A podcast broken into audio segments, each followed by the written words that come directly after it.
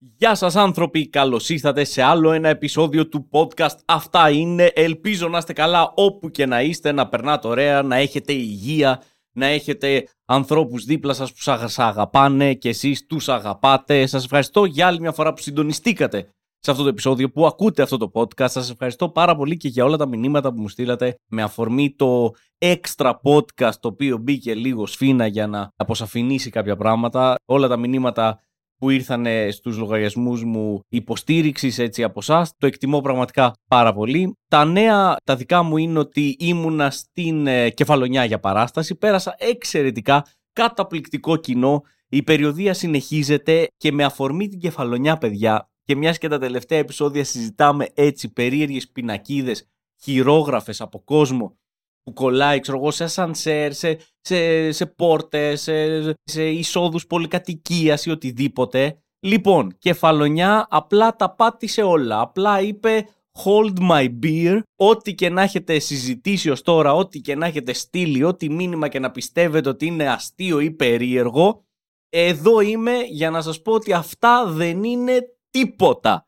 Διότι στην κεφαλονιά, παιδιά, δεν είναι καν χειρόγραφο, δεν είναι καν δηλαδή από έναν ας το πούμε πολίτη αγανακτισμένο, έναν ταπεινό άνθρωπο σαν και εμάς. Εδώ μιλάμε για πινακίδες επίσημες, πινακίδες του Δήμου, κανονικές, από τσίγκο, μέταλλο, δεν ξέρω τι είναι φτιαγμένες. Αυτές οι πινακίδες που είναι ουσιαστικά ένα παραλληλεπίπεδο με ένα βελάκι και δείχνει κατευθύνσεις και γράφει το όνομα πόλης. Υπάρχει λοιπόν ένα τέτοιο κάτι τέτοιες στιγμές είναι που εύχομαι να ήταν το podcast με εικόνα να μπορούσα απλά να σας το δείξω αλλά θα σας το περιγράψω και μετά φυσικά θα το ανεβάσω στα story για να μπορέσετε να το δείτε. Μιλάω τώρα για ένα στήλο, εντάξει, ο οποίος έχει πάνω δύο πινακίδες. Η μία πινακίδα δείχνει προς τα αριστερά και λέει αργοστόλι, αργοστόλι, το οποίο παρεπτόντως τώρα που το ακούω αργοστόλι είναι καταπληκτικό και για βότκα. Είναι μια παραλλαγή του στόλι, του στολί να γίνει το αργοστόλι. Αυτό είναι το πρώτο και τελευταίο λογοπαίγνιο που θα κάνω στη ζωή μου. Αν με ακούσετε να κάνω άλλο λογοπαίγνιο, να με σκοτώσετε. Λοιπόν, αριστερά βελάκι αργοστόλι και ακριβώς από κάτω πινακίδα δεξιά με βέλος αργοστόλι αργοστόλι. Πάρτε το! Έχετε κάτι καλύτερο να μου δείξετε εσείς από τα σπίτια σας, από τις γειτονιές σας, από το δήμο σας; Έχει υπάρξει καλύτερη πινακίδα στο σύμπαν από μία πινακίδα που λέει αριστερά Αργοστόλι και από κάτω έχει μια άλλη που γράφει δεξιά Αργοστόλι; Και θα μου πεις Λάμπρο εντάξει, OK, okay, πού είναι το περίεργο; Λογικά υπάρχουν δύο δρόμοι για να πας στο Αργοστόλι. Δεκτό. Αλλά δεν θέλεις κάπως να τους διαφοροποιήσεις. Δεν μπορείς να βάλεις λίγο extra effort και να πεις ωραία ρε παιδί μου αφού πάμε εκεί και παίζουμε με το μυαλό του κόσμου τον κάνουμε να βλέπει αυτό το Matrix πράγμα όπου ξαφνικά λέει αργοστόλι, αργοστόλι, όλοι οι δρόμοι οδηγούν εκεί και να μπερδεύεται και να λέει συγγνώμη, έχω πάρει τίποτα, είμαι μεθυσμένος. Όντως βλέπω δύο πινακίδες αργοστόλι. Δεν θες να πεις τουλάχιστον ποια είναι η διαφοροποίηση. Να πεις ρε παιδί μου, αργοστόλι αριστερά 22 χιλιόμετρα, αργοστόλι δεξιά 18 χιλιόμετρα. Αργοστόλι αριστερά 22 χιλιόμετρα, στροφιλίκι τέρμα, αργοστόλι δεξιά 45 χιλιόμετρα αλλά ευθεία. Δεν ξέρω κάτι. Το μόνο που λείπει είναι να μπει, ξέρω εγώ, πινακίδα αργοστόλι βέλος προς τα πάνω. Να μπει και αυτό σαν επιλογή. Το οποίο είναι και καταπληκτικό γιατί θα τη δείτε την εικόνα. Φαίνεται να είναι στη μέση του πουθενά. Φαίνεται σαν να στήσαν οι Monty Python κάποιο σκέτς εκεί πέρα και να πάνε εγώ βάλω εδώ πέρα μια ταμπέλα, βάλω δεξιά αργοστόλι, αριστερά αργοστόλι. Φαντάσου καμία από αυτούς τους δρόμους να μην πηγαίνει στον αργοστόλι. Φαντάσου να είναι όλο τρολάρισμα. Να είναι, ξέρω εγώ, όλο αυτό ένα πλάνο από το λιξούρι, κάποιο σατανικό σχέδιο από το λιξούρι για να μπερδέψουν τους ανθρώπους και να πούνε Άστο, δεν πάμε αργοστόλι. Πάμε λιξούρι που έχει μία πινακίδα και ξέρουμε τουλάχιστον προς τα που πηγαίνουμε. Στη μέση ενός κάμπου έχουν βάλει δύο πινακίδες με δύο διαφορετικές κατευθύνσεις τελείως ανάποδες μεταξύ τους. Ό,τι καλύτερο έχω δει, πραγματικά. Ό,τι η κομμωδία, παιδιά, είναι γύρω μας. Αρκεί να ψάξετε να τη βρείτε. Κάθε μέρα να παίρνετε μια ανάσα, να κοιτάτε και να λέτε πού είναι. Πώς ήταν το Find World, όπω λεγόταν αυτό το βιβλίο, που έπρεπε να βρεις αυτό το κακομύρι τύπου που ήταν εντυμένος με λωρίδες κόκκινες άσπρες, να πούμε με κάποιο ριβατικό σάκο και ένα σκούφο και δεν ξέρω, τον είχε 3.000 άτομα μέσα στην εικόνα και σου λέει Πού είναι ο Βόλντο, βρε το Βόλντο. Έτσι και εσεί θα βλέπετε όλο αυτό το πράγμα που υπάρχει γύρω μας, που λέγεται ζωή, και θα ψάχνετε να βρείτε πού είναι η κομμωδία. Ε, τι έγινε, inspirational speaker έγινα ξαφνικά, δεν μ' αρέσουν αυτά, ξεκινάμε.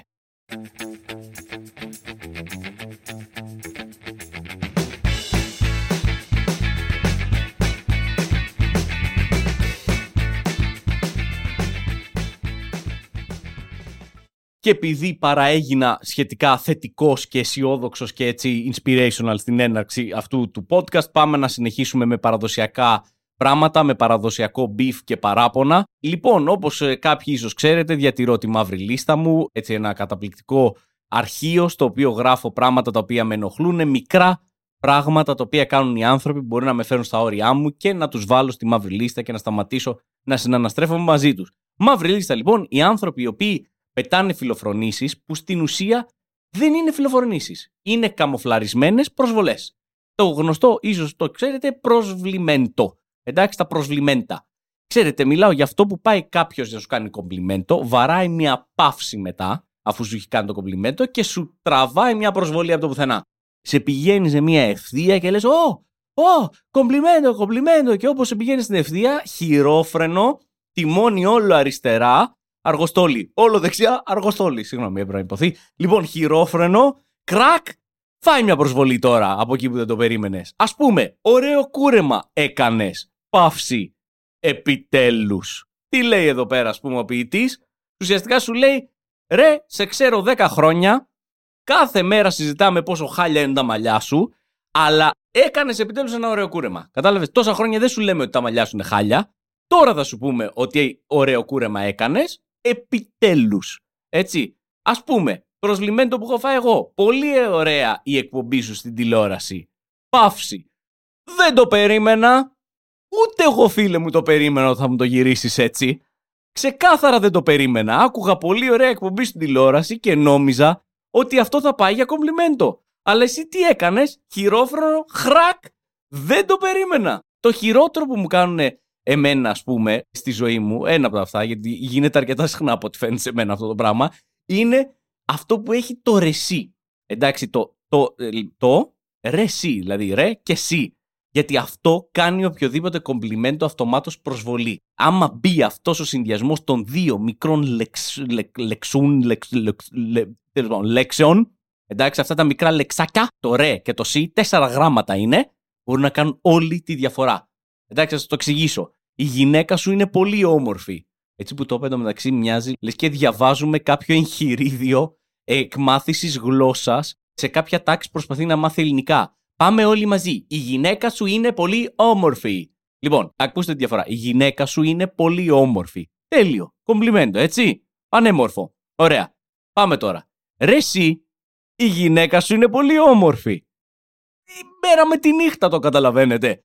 Το ένα είναι κομπλιμέντο, το άλλο είναι ξεκάθαρα προσβολή. Το άλλο είναι τύπου νομίζαμε ότι η γυναίκα σου θα είναι, ξέρω εγώ, βράχος. Θα είναι, τι ας πω, θα είναι, δεν ξέρω, κάτι, ένα πλάσμα απίστευτης, ξέρω εγώ, δεν, δεν ξέρω καν πώς θα το χαρακτηρίσω. Δηλαδή το γεγονός ότι αυτή η γυναίκα δέχτηκε για να κυκλοφορεί, ας πούμε, μαζί μου, σε ξαφνιάζει τόσο πολύ γιατί περίμενες κάτι τελείως διαφορετικό που αναγκάζεσαι να πεις «Ρέσι, η γυναίκα σου είναι πολύ όμορφη». Και τα λέω όλα αυτά γιατί τα θυμήθηκα πρόσφατα, γι' αυτό τα λέω, γιατί είχα παράσταση στην Αθήνα, όχι στην ε, Κεφαλονιά. Εκεί οι άνθρωποι ήταν πολύ ευγενικοί. Και μ' αρέσει πάρα πολύ να συναναστρέφω με τον κόσμο μετά τις παραστάσεις. Μ' αρέσει όταν ο κόσμος μένει, να μιλάμε, να μου λέει τι του άρεσε, τι δεν του άρεσε, οτιδήποτε. Γουστάρω πάρα πολύ. Και οι πιο πολλές συναναστροφές είναι ωραίες, είναι normal, είναι τύπου περάσαμε ωραία, περάσαμε καλά, περάσαμε χάλια, αλλά δεν πειράζει, μείναμε να στο πούμε, ξέρω εγώ, γελάσαμε, τα μπλα μπλα. Okay.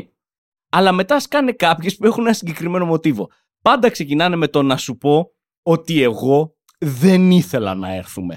Αυτό είναι καταπληκτικό να τα ακούς. Γιατί ο άλλος πραγματικά το θεωρεί καλό που το λέει. Δηλαδή δεν στο λέει για κακό. Δεν, δεν έχει προχωρήσει ποτέ και κάποιος και σου λέει Να σου πω, να σου πω ότι εγώ δεν ήθελα να έρθουμε. Και τελικά είχα δίκιο. Δεν πάει έτσι, εντάξει. Είναι συνήθως δεν ήθελα να έρθουμε, αλλά ας πούμε ανατράπηκαν τα δεδομένα μου και πέρασα πολύ καλύτερα από ό,τι περίμενα. Το οποίο πάλι είναι προσβολή, αλλά τέλος πάντων είναι λίγο πιο θετικό. Αλλά ξέρω πλέον, όταν ξεκινάει κάποιος με το να σου πω ότι εγώ δεν ήθελα να έρθουμε και συνεχίζει με το σε έχω δει και έλεγα όχι με τίποτα. Αυτά που σας λέω τώρα δεν τα βγάζω στο μυαλό μου. Είναι ακριβής συνομιλία αλλά πέρασα όμορφα. Πώς θα το πω, είναι προ... αυτό που λέμε, είναι προσβλ... προσβλημέντο, εντάξει. Το προσβολή μαζί με το κομπλιμέντο. Αυτό. Νομίζει ο άλλος ότι σου δίνει κάτι καλό, ότι εσύ θα το ακούσεις και θα πεις Να σε καλά, ρε φίλε, πραγματικά. Χαίρομαι που μου τα λες αυτά. Αλλά ταυτόχρονα σου λέει ότι δεν πίστευες σε σένα, δεν ήθελε να έρθει, με το ζόρι τον φέραν εκεί Και ο πύχης του τελικά ήταν τόσο χαμηλά που εντάξει, πέρασε και ωραία, ρε παιδί μου. Είναι λίγο περίεργες αυτές οι, οι συναναστροφές που γίνονται. Γιατί είναι και αυτό που σας λέω, ρε παιδί μου. Είναι αυτό το, το ένα δευτερόλεπτο παύση. Αυτό που σε αφήνει να το χαρείς και μετά στο παίρνει πίσω. Ωραία. Ο τύπος, ας πούμε, ένας που ήταν εκεί μετά την παράσταση, μου λέει θα πούμε και σε άλλους να έρθουν. Στα παιδιά μας. Ω εδώ. Είμαστε καλά. Εντάξει, λέω μπράβο. Word of mouth, δεν υπάρχει κάτι καλύτερο για την παράσταση από αυτό. Ορίστε, διαδώστε την πληροφορία. Πείτε και σε άλλο κόσμο να έρθουν. Και στα παιδιά σας. Μια χαρά. Παύση για να μην έχεις στο κοινό μόνο συνταξιούχου από καπί. Φάτο! Έτσι, πάρτο. Τι καταπληκτικό γύρισμα ήταν αυτό. Εντάξει, όχι μόνο συνταξιούχου και από καπί. Μην έχεις στο κοινό σου μόνο ανθρώπους που σε είδανε σήμερα και αύριο θα πεθάνουν και δεν θα προλάβουν να το πούνε και σε κανέναν. Να κερδίσεις κάτι και από τη νέα γενιά, ας πούμε. Καταπληκτικό. Ό,τι καλύτερο, πραγματικά. Αυτό το περάσαμε τέλεια και θα το πούμε και σε άλλους. Μπορούσε να μείνει εδώ, ρε φίλε. Δεν χρειάζεται να μου πεις ότι θα το πεις στα παιδιά σου για να νιώσω καλύτερα, να φέρουμε και νέο κόσμο, ας πούμε. Και παιδιά, ο τύπος με τελίκιασε εκεί που το έφτασε, γιατί ήταν ασταμάτητος. Η παρέα του του λέει φτάνει ρε τάκι, φτάνει. Δηλαδή το βλέπεις ότι έχει γίνει όλο άβολο και άλλο συνέχιζε. Μου κάνει το... Ε, μου λέει πάντως μπράβο σου, τα λες πολύ ωραία, είναι άκρος διασκεδαστικά αυτά που λες, παύση και περιμένω πλέον γιατί έχω καταλάβει τι τύπος είναι, δεν, δεν θα ξαναπέσω εγώ στην παγίδα του που θα πιστέψω ότι αυτές οι δύο προτάσεις που είπε θα μείνουν εκεί ως κομπλιμέντο. Είμαι έτοιμος πλέον, αρματωμένος, να δεχτώ την προσβολή που έρχεται και προφανώς ήρθε. Και μου λέει, πού τι σκέφτεσαι ρε εσύ όλες αυτές τις μπαρούφες για το ότι έχεις γυναίκα και παιδιά; Να το! Εδώ ήτανε. Αυτό είναι παιδιά, εντάξει. Αυτό δεν είναι απλά προσβλημέντο για την παράσταση. Είναι αυτό που σας έλεγα. Είναι για εμένα ως άνθρωπο.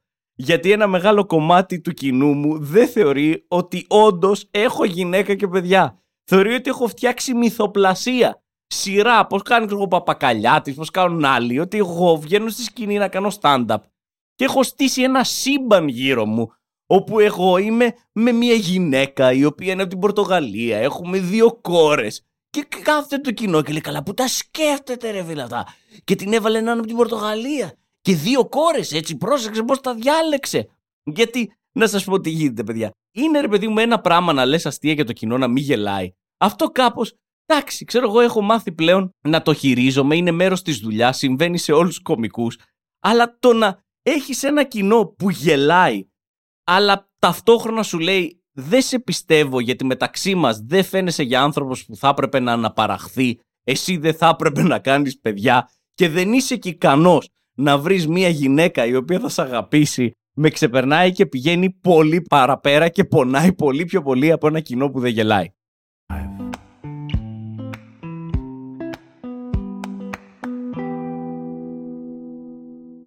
Λοιπόν, να πω ότι αν και εσείς δέχεστε προσβλημέντα, αν σας έχουν τύχει, φυσικά μπορείτε να τα μοιραστείτε μαζί μου και μαζί με τους υπόλοιπους αν θέλετε. Ξέρετε πώς πρέπει να επικοινωνήσετε, ξέρετε πώς πρέπει να τα στείλετε και φυσικά θα τα συζητήσουμε εδώ στο επόμενο επεισόδιο.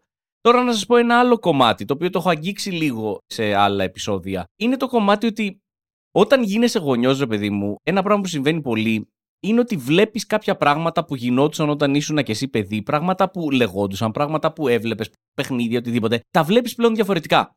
Ω παιδί δεν καταλαβαίνεις ακριβώς το full νόημα. Ω ενήλικας το πιάνεις και λες, πάμε καλά, ρε.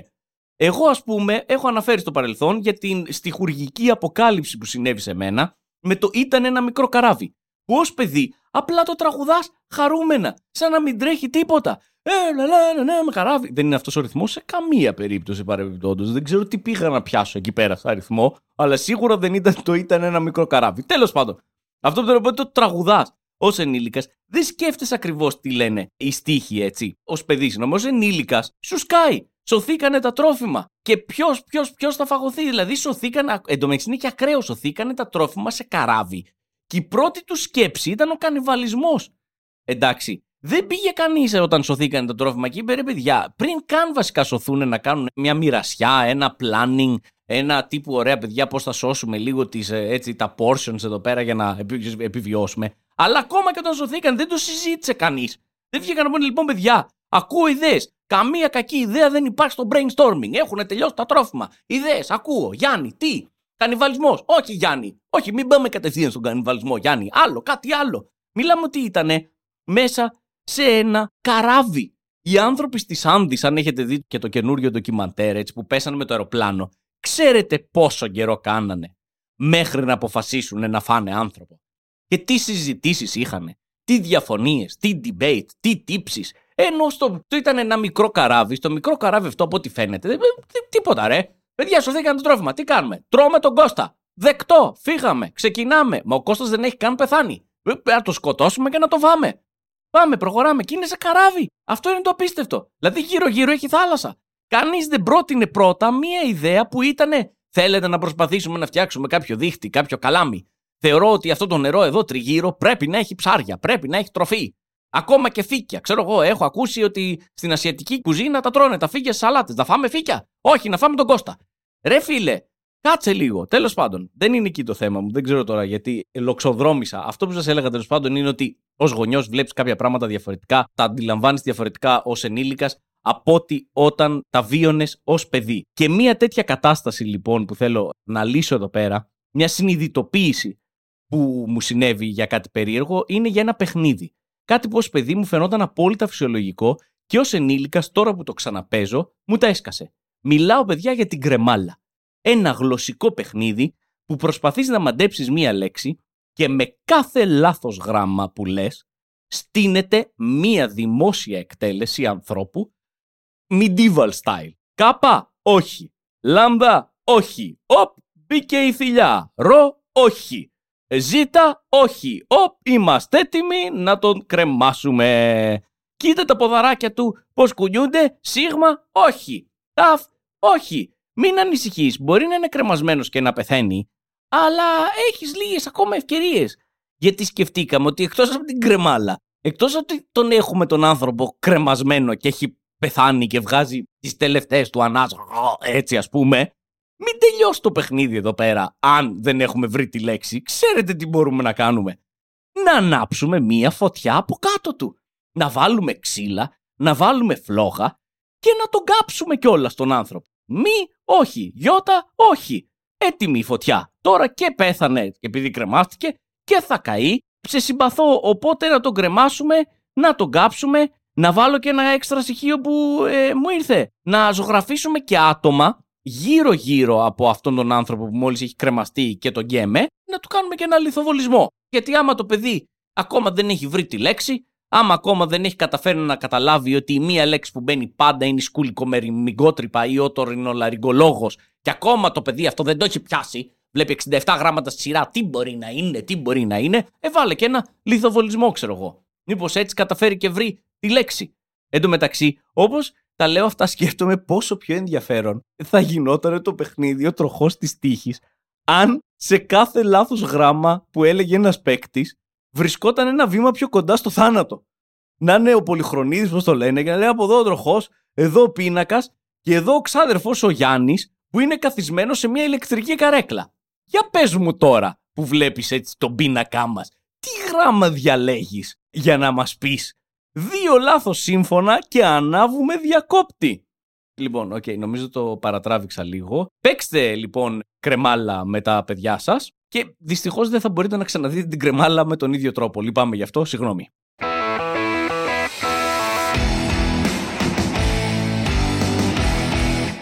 Θέλω να πιάσω άλλο ένα beef με κάτι το οποίο έχει συμβεί. Γενικά η ζωή μου, όπως καταλαβαίνετε, είναι μια συλλογή από beef, μια συλλογή από πράγματα τα οποία με νευριάζουν και με εκνευρίζουν. Οπότε πολλές φορές μπορεί να ακούτε το podcast και να λέτε τι έχει πάθει αυτός το τύπος, γιατί έχει τόσα νεύρα με τα πάντα, τι, τι πάει τόσο στραβά στη ζωή του. Έτσι είμαι, τι να κάνω, χίλια συγγνώμη παιδιά. Να ξέρετε υπάρχουν και στιγμές που είμαι χαρούμενος στη ζωή μου, λίγες αλλά υπάρχουν και δεν νευριάζομαι πράγματα. Θέλω λοιπόν να μιλήσω για κάτι το οποίο συμβαίνει χρόνια τώρα και έτσι δεν το έχω εκφράσει δημόσια. Είμαι σίγουρος ότι θα, θα έχει συμβεί σε πάρα πολλούς από εσάς, γιατί πάρα πολλοί από εσάς δουλεύετε και άμα δουλεύετε, συμβαίνει αυτό το πράγμα. Αναπόφευκτα. Μιλάω λοιπόν για κάποιες εκφράσεις που τις ακούω και μπορούν επί τόπου να με κάνουν να μην θέλω να μιλάω με τον άλλον. Μία από αυτές είναι η ατάκα που ακούγεται σαν απάντηση σε δουλειά όταν ρωτάς πότε το θες έτοιμο. Πότε το θες αυτό; Σου λένε μπλα μπλα μπλα, ρα, ρα, ρα, και λες, οκ, πότε το θες αυτό; Πότε θέλεις να στο παραδώσω; Πότε το θες έτοιμο; Εντάξει, και η απάντηση που παίρνεις και με τρελαίνει είναι το ξέρεις τι, χτες. Ρε, τι εννοείς χτες; Μου βάζεις μια δουλειά. Σε ρωτάω πόσο χρόνο έχω για να την κάνω. Και όχι δεν μου δίνεις χρόνο. Όχι δεν μου λες το θέλω τώρα. Τύπου τώρα, τώρα. Μου λες χτες. Χτες, δηλαδή, μου λες ότι έχω ήδη αργήσει για μια δουλειά που δεν ήξερα καν ότι πρέπει να κάνω. Εσύ άρχισε για αυτή τη δουλειά και τώρα την πληρώνω εγώ για τη δική σου καθυστέρηση. Επίσης, όταν είναι να γίνει μια δουλειά και πρέπει να μπει ένα deadline, ξεκινάει ένα άτυπο παζάρι για να βρούμε κάτι που εξυπηρετεί και τους δύο και θα μπορέσουμε να τα καταφέρουμε. Δεν μπορείς εσύ να ξεκινάς το παζάρι με αρνητικό χρόνο, με deadline που βρίσκεται ήδη στο παρελθόν. Εγώ δηλαδή τι πρέπει να απαντήσω σε αυτό το παζάρι; Κανονικά ένα παζάρι λέει πότε το θες, ξέρω εγώ, το θέλω σε πέντε μέρες. Και λες εσύ σε πέντε μέρες δυστυχώς δεν μπορώ, δεν βγαίνει, μπορώ να στο δώσω σε 7. Και λέει ο άλλος θα με εξυπηρετούσε πάρα πολύ να μου το δώσεις σε 6. Αυτό είναι ένα normal παζάρι, εντάξει. Τώρα ο άλλος σου λέει πότε το θες και εσύ απαντάς χτες. Εντάξει, ρε φίλε. Τι να σου πω. Εγώ τι θα αντιπροτείνω δηλαδή στο χτες; Τι σουρεάλ απάντηση πρέπει να σου δώσω εγώ μετά από το δικό σου χτες. Να σου πω εγώ πότε το θες, να πεις εσύ χτες και εγώ να απαντήσω χτες. Αχ, δεν θα τα καταφέρω ρε εσύ για το χτες να σου αντιπροτείνω το 2068. Να σου αντιπροτείνω ξέρω εγώ τι, το ποτέ. Να σου αντιπροτείνω μια μονάδα μέτρησης χρόνου που δεν υπάρχει. Γιατί πώς φτάσαμε στο χτες; Οι θεωρίες μου είναι ότι κάποιες δουλειές χρειάζονται πολλούς ανθρώπους. Μία ανθρώπινη αλυσίδα, εντάξει. Και κάποιες φορές βρίσκεσαι εσύ στο τέλος αυτής της αλυσίδας. Επειδή λοιπόν όλοι στην αλυσίδα καθυστερούν, σε σένα φτάνει η απόλυτη καθυστέρηση τρως τη σούμα της ομαδικής καθυστέρησης όλων των άλλων ανθρώπων. Ξεκινάει με τον πρώτο που ξεχνάει για λίγο να δώσει τη δουλειά στο δεύτερο. Όταν την παίρνει ο δεύτερος είναι ήδη εκτός του αρχικού προγραμματισμού και αυτό απλά συνεχίζει. Όταν την παίρνει ο τύπος πριν από σένα είναι η μέρα του deadline. Έπρεπε να έχει τελειώσει η δουλειά σήμερα. Οπότε τι σου λέει ο άλλος όταν στη δίνει, βάζει και τη δική του καθυστέρηση και σου λέει χτες. Ωραία, χτες. Αλλά τέτοια τάκα μπορεί να την πει μόνο υψηλά ιστάμενος. Μόνο σε εταιρικό περιβάλλον με τέτοια άτομα λέγονται αυτά. Πρέπει να είναι κάποιος πιο πάνω από σένα για να σου πει χτες. Μπορεί εσύ να πάρεις σουβλατζίδικο, να τους πεις θέλω πέντε ξέρω εγώ, καλαμάκια. Είπα καλά κάτσε γιατί μπορεί να μας ακούνε και από τη Θεσσαλονίκη. Θέλω πέντε ξέρω εγώ, πίτα γύρω. Δεν ξέρω καν πώς λέγονται. Έχω κουραστεί με αυτή την κατάσταση. Αφήστε το. Άκυρο, ξεκινάω από την αρχή. Λοιπόν, να παίρνεις εσύ σε μια πιτσαρία, εδώ που είμαστε όλοι κοινά, καταλαβαίνετε τι εννοώ έτσι, και να λες: Θέλω μια πίτσα με ανανά. Όπα, stop, θα χάσουμε κόσμο. Προφανώς δεν μου αρέσει η πίτσα με ανανά. Επίτσε το έκανα απλά για να θυμώσει ο ακροατής μου μέσος.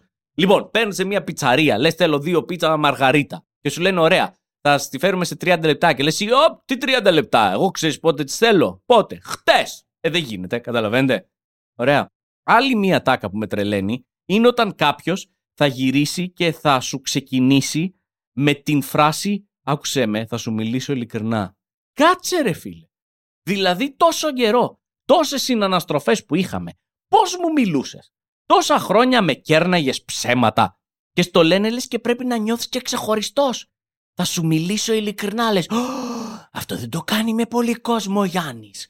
Με λίγους ανθρώπους αποφασίζει να μιλήσει ειλικρινά διαλέγει τους ξεχωριστούς από όλους τους ανθρώπους και μόνο με αυτούς αποφασίζει να μοιράζεται αλήθειες σε όλους τους άλλους τους φλωμώνει στο ψέμα. Σε ευχαριστώ τόσο πολύ που κάνεις το απόλυτο μίνιμουμ στη σχέση μας, που τηρείς τα απόλυτα βασικά πράγματα του κοινωνικού συμβολέου που έχουμε πει, ότι δεν θα λέμε ψέματα, ας πούμε, ένας στον άλλον. Κάποιες φορές, δεν ξέρω αν το έχετε ζήσει, σε ρωτάνε κιόλας. Σου λένε να σου πω, sorry, να σου πω, να μιλήσω λίγο ειλικρινά. Ποια είναι η πιθανή απάντηση σε αυτό το ερώτημα; Υπάρχει κανείς που έχει απαντήσει όχι; Θε να σου μιλήσω λίγο ειλικρινά. Όχι, Γιώργο μου, όχι. Θα προτιμούσα να συνεχίσουμε να ζούμε μια ψεύτικη σχέση. Πάμε να το ζήσουμε κι άλλο στη σφαίρα της μη ειλικρίνειας. Εν τω μεταξύ, κάθε φορά που σου μιλάνε ειλικρινά, είναι για να σου πούνε κάτι που θα σε ψηλοκαταστρέψει εσένα, έτσι. Να σου μιλήσει ειλικρινά. Κανονικά ε, θα έπρεπε να έχεις δύο βοηθούς για αυτή τη δουλειά που κάνεις. Αλλά δεν έχουμε λεφτά, οπότε θα το φας μόνος σου. Να σου μιλήσω ειλικρινά. Κανονικά αυτό το ξέρω που σου βάζω θέλει έξι μέρες δουλειά. Αλλά να σου πω κάτι, μάντεψε πότε το θέλω. Πότε, χτες.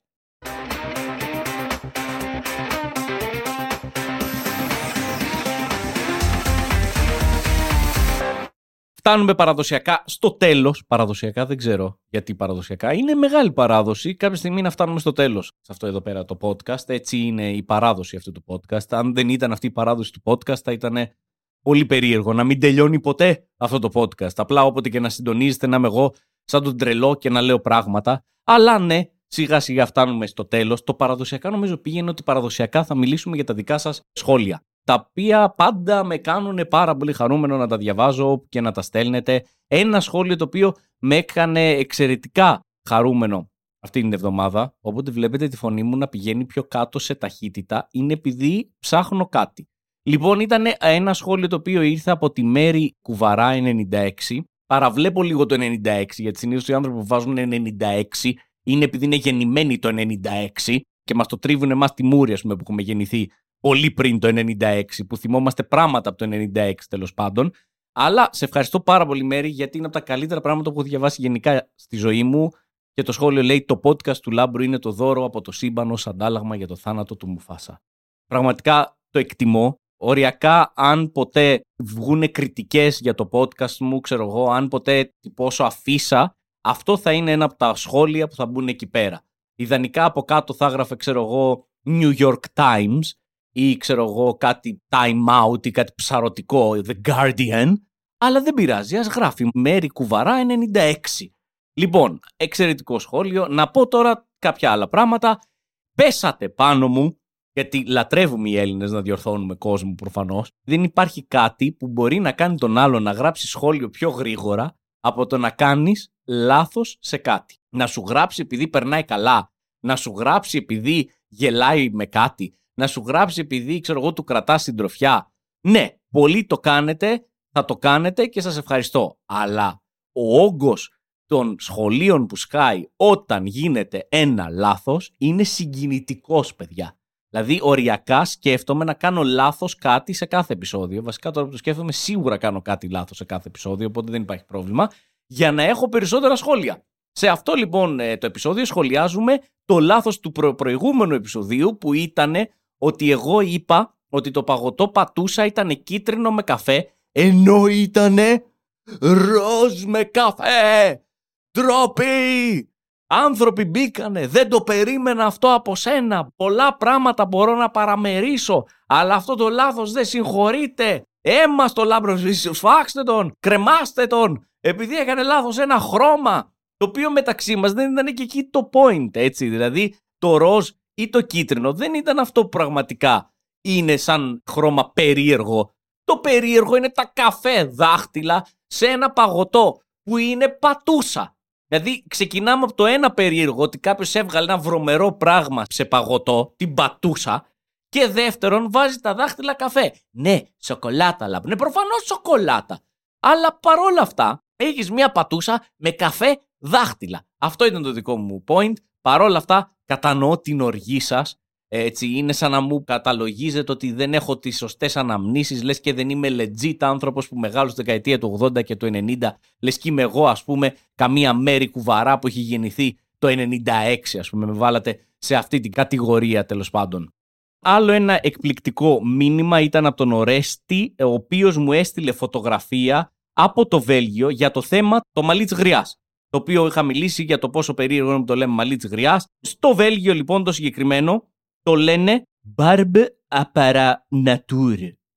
Apapanatur. Barb Apapanatur. Δεν έχω ιδέα πώς διαβάζεται, γιατί πήγα να το διαβάσω στα γαλλικά. Δεν θυμάμαι τίποτα από τα γαλλικά. Barb Apapanatur. Λέει ο άνθρωπος εδώ, ο Ρέσο, ότι μεταφράζεται σε μουσοπατερόδεντρα. Μουσοπατερόδεντρα λένε το μαλλί της γριάς στο Βέλγιο εξαιρετικό, πανέμορφο. Είναι αυτά, αυτό που συνδυάσανε τρία διαφορετικά πράγματα και μουσι και πατέρα και δέντρο. Δεν ξέρω. Είπανε, ξέρεις τι, ας το πιάσουμε, ας το πλευρίσουμε, ας το, ας το κυκλώσουμε, ρε παιδί μου το πράγμα, να πιάσουμε τον κόσμο από παντού. Τελευταίο λοιπόν, κλείνω με αυτό. Εντάξει, θα κλείσω με αυτό. Είναι το αγαπημένο μου σχόλιο που δέχτηκα για αυτό το επεισόδιο. Είναι μια κυρία η οποία μου στέλνει πού είναι η φωτογραφία με το διαδραστικό post στο ασανσέρ, 7 ερωτηματικά. Το υποσχέθηκες, αλλά δεν το έβαλες πουθενά. Ψέμα με ουρά. Τέτοιο κατηγορό που μου στείλε, Θεέ μου, δηλαδή με, με, με, με, με κατέστρεψε. Και φαντάζομαι τον εκνευρισμό της. Δηλαδή περίμενε να δει αυτό το post που είχα πει ότι θα βάλω με όλα τα σημειώματα που έχουν μπει στο ασανσέρ, το οποίο το έβαλα παρεμπιπτόντως στο Instagram σε story. Εκείνη δεν το είδε και γέμισε με οργή και είπε ως εδώ λοιπόν. Τώρα θα δεις φυσφή. Τώρα θα νιώσεις όλο το θυμό μου unleashed. Ψέμα με ουρά. Το οποίο προφανώς της απάντησα ότι το έβαλα την τρίτη και για να μην έχουμε και περαιτέρω θέματα, της το ξαναέστειλα τη φωτογραφία για να την έχει να ηρεμήσει η γυναίκα να μπορεί να κοιμηθεί και μου απάντησε με συγχωρείτε για τον τόνο μου, ευχαριστώ πολύ. Να είναι καλά, εντάξει, όλα καλά, τελείωσε αυτό το beef με την Ελισάβετ, νομίζω είμαστε ok. Κλείνουμε λοιπόν. Αυτό ήταν παιδιά. Αυτό ήταν αυτό το επεισόδιο. Ελπίζω να το διασκεδάσατε, ελπίζω να περάσατε ωραία. Ε, σας ευχαριστώ πάρα πολύ όσους το ακούσατε και όσους έτσι μοιράζεστε το podcast με τους φίλους σας. Όπως σας έχω ξαναπεί, μπορείτε να επικοινωνείτε μαζί μου με όποιο τρόπο διαλέξετε μέσα από τα social media, μέσα από το site μου labrosfreeze.com, οτιδήποτε τέλος πάντων. Αυτά, βασικά αυτά είναι, τι οτιδήποτε. Αυτά, αυτή είναι η τρόπη, παιδιά. Διαλέξτε έναν και επικοινωνήστε. Η περιοδία μου συνεχίζεται την επόμενη εβδομάδα, αυτή τη εβδομάδα, όχι την επόμενη. Λοιπόν, έχει χαθεί μπάλα, πρέπει κάπως να τελειώσει αυτό το podcast. 23 του μηνός θα είμαι στην Μυτιλίνη, την πανέμορφη Μυτιλίνη. Γιατί όποια πόλη και να λες στην Ελλάδα ότι πηγαίνει, θα πρέπει να βάζεις μπροστά το πανέμορφη. Δεν γίνεται ποτέ να βάλεις κάτι άλλο μπροστά. Στην Μυτιλίνη, λοιπόν, δύο παραστάσεις. Η πρώτη παράσταση σε 9.30 έχει γεμίσει. Έχουμε ανοίξει στήρια και για την άλλη παράσταση. more.com ή μέσα από το φυσικό μας σημείο που μπορείτε να αγοράσετε τα ειστήρια. Με χαρά θα σας δω στη Μυτιλίνη ή κάπου αλλού. Να είστε καλά. Καλή συνέχεια.